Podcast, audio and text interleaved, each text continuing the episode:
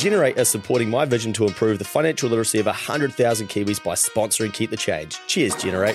Head to generatekiwisaver.co.nz forward slash change to find out more. Too many of us signed up to a KiwiSaver plan without much thought. And signing up is great, but if you've never got advice before, you could be missing out. Your KiwiSaver account could become one of your biggest assets over your lifetime. That's why getting expert advice early and ensuring you're in the right fund is so worthwhile. Generate have a team of KiwiSaver advisors available to help. Head to generatekiwisaver.co.nz forward slash change to book a no obligation meeting. They can even come to you. A copy of the product disclosure statement is available at generatekiwisaver.co.nz. The issuer of the scheme is Generate Investment Management Limited, and of course, past performance does not guarantee future returns.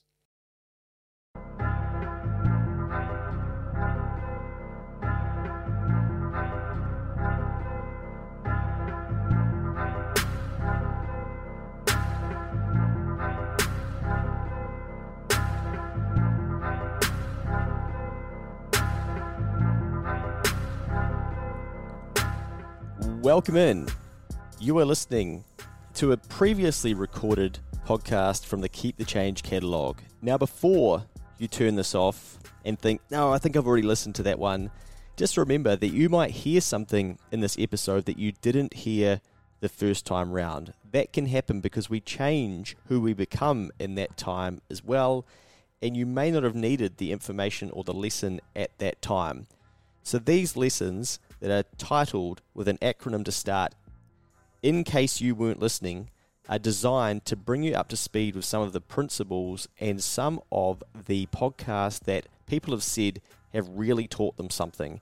Now, you might listen for a second time, or this could be the first time you listen because you've found Keep the Change later than other people. And that's completely fine. We're just stoked to have you here and listening to the podcast, increasing your learning. So please don't turn this one off. Get it in the old ears and let us know what you think.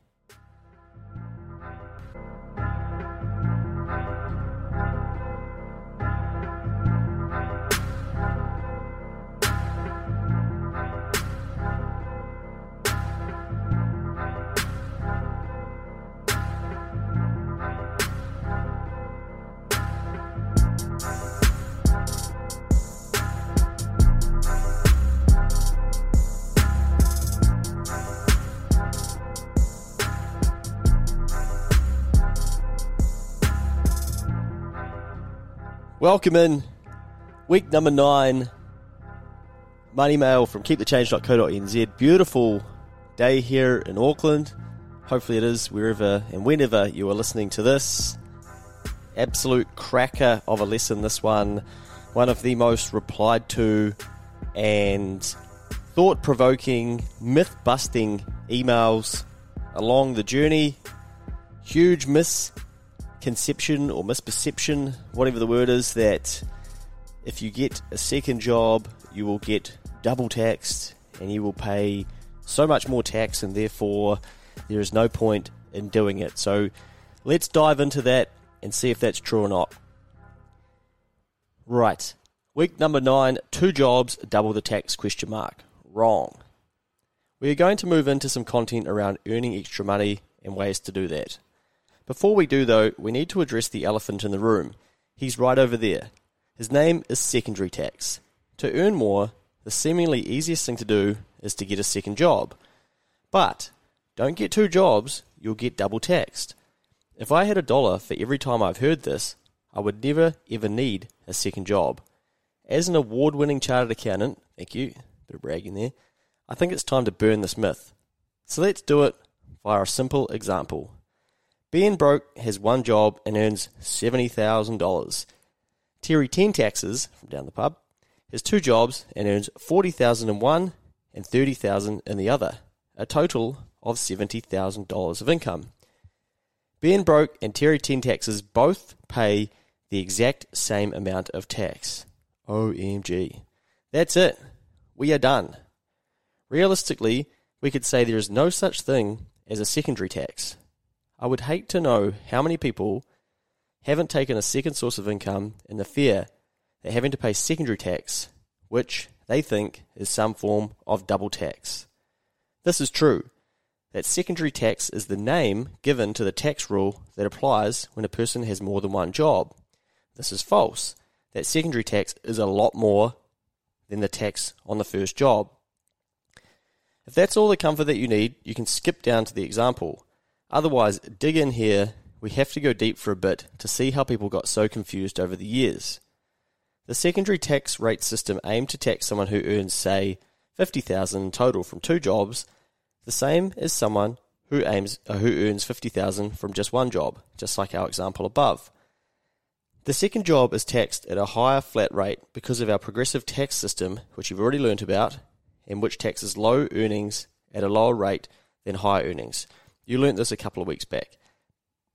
The main job gets taxed at the lower rate, the accurate tax rate, and the second rate, our second job is taxed at a higher rate. It isn't double, and you don't end up paying more than needed. Follow along with this example.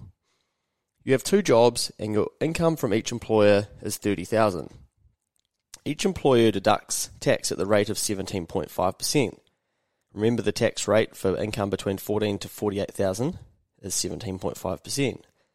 But your total income is actually 60,000, which places you in the upper tax bracket, 48,000 to 70,000, as your total earnings are above 48k, being 60,000. The inland revenue would then chase you for a shortfall, the difference between the 30, uh, 30% and 17.5% on the income over and above 48,000, which would be $12,000 of extra. Therefore, secondary tax was designed to avoid shortfalls by taxing your second income at a flat rate. In this example, the flat rate would be 30%. However, things have changed. And these days, it is even simpler and better set up. Throughout the year, the Inland Revenue monitors the tax paid by wage and salary earners, and if it looks like you are being overtaxed, they will suggest a more suitable PAYE tax code tailored to the total level of income. The IRD will now automatically refund any overpayment of tax at year end also. What did you just learn? Secondary tax isn't double tax. The most important thing for you to understand, if you don't understand any of what I've just spoken about and the examples that I've used, is this.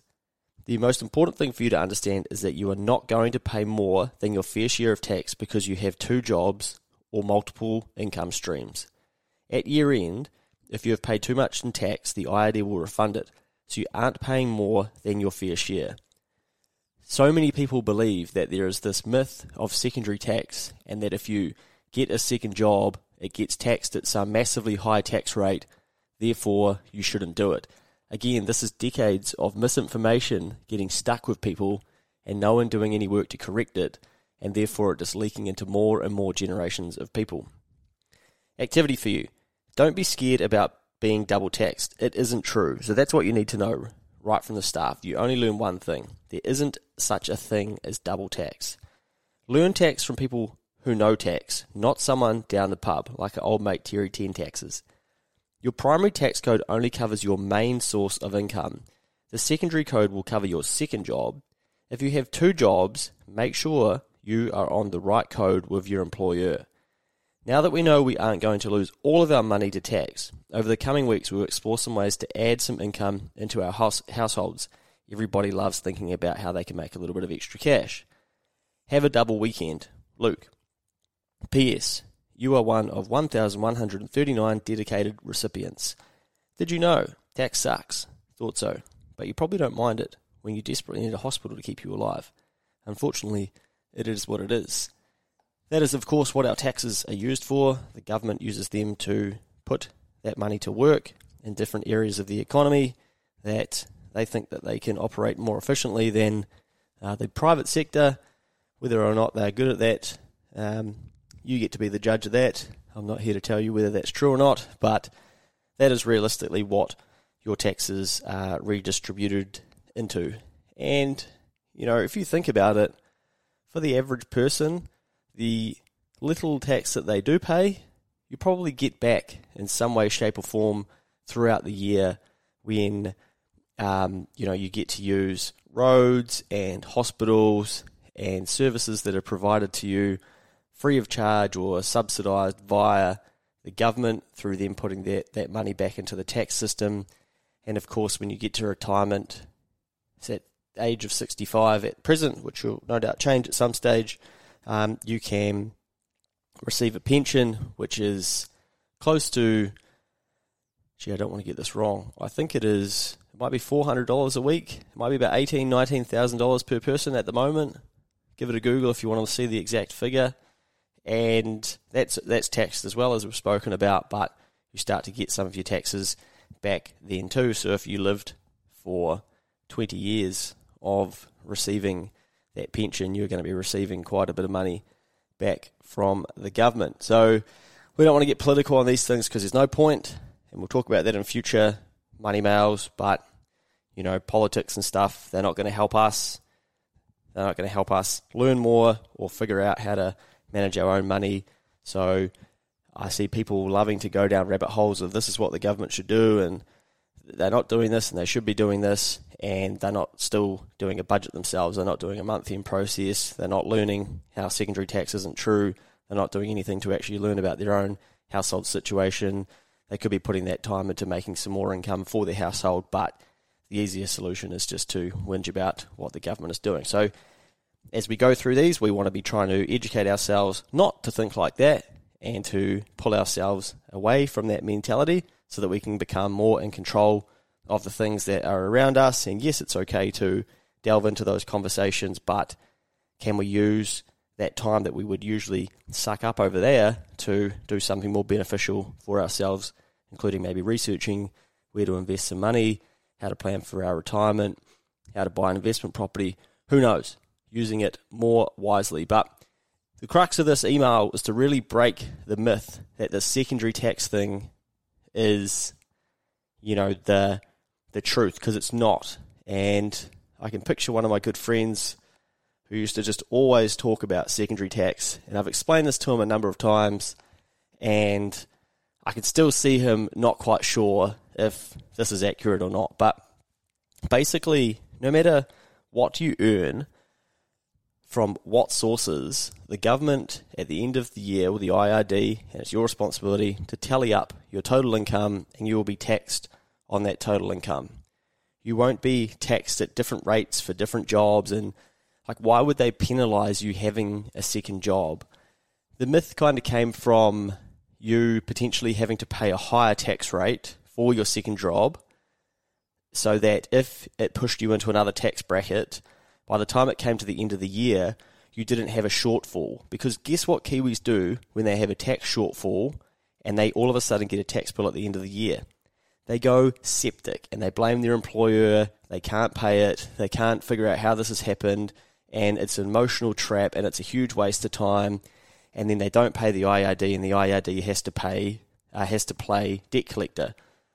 So they are trying to stop that happening by charging a little bit more in tax to to be careful as to whether you're going to breach your tax bracket and go into the next one. So they were taking a little bit more so that they could avoid having to play debt collector and you were paying it as you went. As times have gone past and their systems have become more sophisticated through automation and through calculations and algorithms, the big algo word, they can work out what tax you should sort of be paying to the cent as the year goes by because they're getting that data more regularly now and they can inform your employer and say, oh, you could potentially change this person's tax rate to about this percentage. And even if they get it wrong through all this automation, at the end of the year, 31 March, once that passes, they're going to tally up what your income was, how much tax you paid, did you underpay, did you overpay, and they're going to let you know. And for a lot of PAYE earners in New Zealand, that's people with jobs with a PAYE salary, if you are due a refund, they're just automatically going to refund it back to you now. So don't get caught in this massive myth that secondary tax is this big devil and going to, you know, make it no point that you get a second job because it's flat out not true. And the people that tell you that you want to say, hey, I think you should go away and research how this really works because your information is damaging people and changing the decisions that they make in their lives through your misinformation. So watch out for this one. Help your mates level up on it.